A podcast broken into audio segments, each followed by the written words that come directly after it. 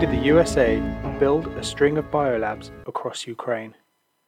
Why were they funded by the US Defense Department, and what was Hunter Biden's role? Ever since Moscow put the cat among the pigeons by drawing attention to the existence of a network of US funded and controlled biological warfare labs on Ukrainian soil, Washington has kept changing its story. White House Press Secretary Jen Psaki adopted for a flat denial. The reports were fake news put out by the Russians. Intelligence officials finessed the question. Yes, there were biolabs funded by the USA but they were simply conducting research into pathogens. Quite why it was necessary to pursue academic research across the border from Russia and Ukraine, rather than save air miles and do the research back home in the USA, was not clear. Victoria Nuland further muddied the water by telling a Senate committee the US is working with Ukraine to prevent biological research facilities from falling into the hands of Russians. It is hard to imagine such a panic seizing Washington if all that was at stake was some innocent academic study about, say, the common cold. In fact, a report by the US National Academy of Sciences back in 2012 reported that some of the labs were working with such pathogens as cholera and anthrax, prompting the World Health Organization to advise their destruction to avoid any potential spills. The development of the couple of dozen biolabs in Ukraine themselves a fraction of the 400 odd US controlled biolabs worldwide, is best understood in the context of European Union NATO pressure on Ukraine to integrate the country into the civilized West. In 2005, under President Viktor Yushchenko, the darling of the US backed 2004 Orange Revolution, US funded biological warfare laboratories began operations on Ukrainian soil in collaboration with the USA. In 2008, NATO promised membership to Ukraine as an inducement to further integration with the West.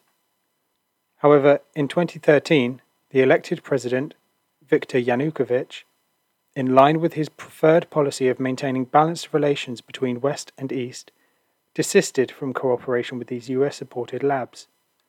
This move was cut from the same cloth as Yanukovych's pullback from signing an association agreement with the EU not wishing to sell out his country lock, stock, and barrel to the West.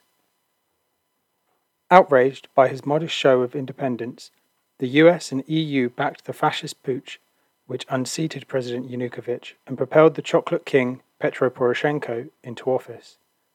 The new Kiev junta promptly signed up to the EU Association Agreement, embarked upon the state persecution of Russophone Ukrainian citizens, and resumed collaboration with the USA in setting up a network of biowarfare labs across the country.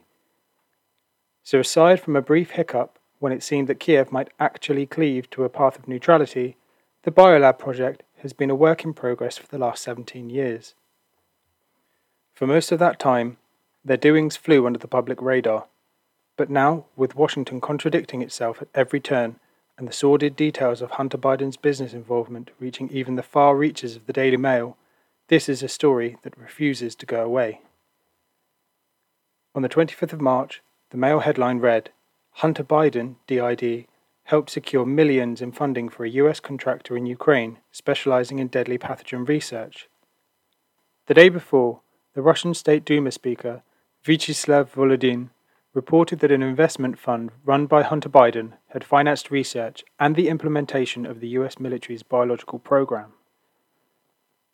It turned out that Hunter had started an investment company which went on to invest half a million US dollars in an outfit called Metabiota, specializing in pathogen research. Hunter further used his position as the holder of a well remunerated sinecure on the board of Burisma, a Ukrainian gas company, to introduce Metabiota to Burisma officials with a view to participating in a science project setting up biolabs. These dealings were all revealed in emails preserved on a laptop owned by Hunter. According to the Daily Mail, Metabiota has worked in Ukraine for US defense contractor Black & Veatch, which built secure labs in Ukraine.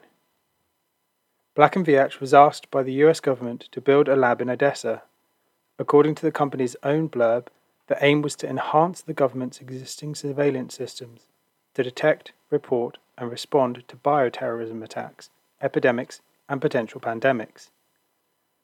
Yet back in February, before Russia launched its military operation and was able to reveal physical evidence from the labs themselves, a spokesman had stated that the Russian military had documents which proved that the Kiev regime was seriously considering the possibility of using biological weapons against the population of the Donbass and the Russian Federation.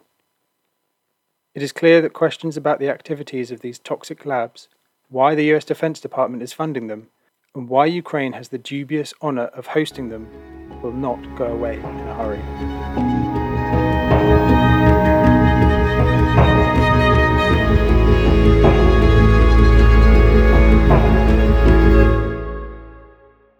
Thanks for listening to Proletarian Radio. We aim to bring you the best Marxist analysis on current affairs, revolutionary history, and theory. Do like, comment, subscribe, and share our content to help us reach the widest possible audience. We are a small organization with limited resources, and we need worker support if we are to grow and fulfill our mission. If you are able to make a one off or regular donation, no matter how small, please visit our website at thecommunists.org and register as a supporter.